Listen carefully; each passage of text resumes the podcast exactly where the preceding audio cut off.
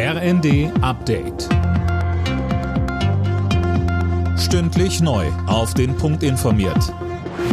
Ich bin Mia Hehn. Guten Abend.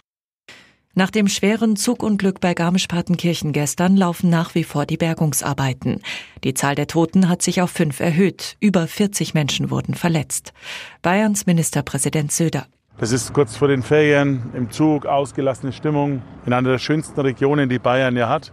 Und dann passiert sowas und verändert möglicherweise ein Leben komplett. Und deswegen ist es immer ein Schock, ein Stich ins Herz. Wenn man das so sieht, merkt man auch die, ja, die Wucht, auch die in so einem Ereignis steht.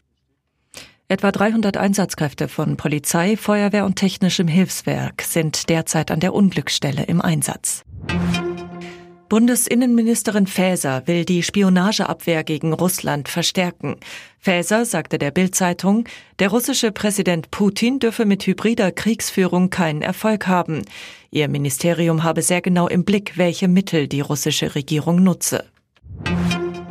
Die Preise klettern immer weiter nach oben. Deshalb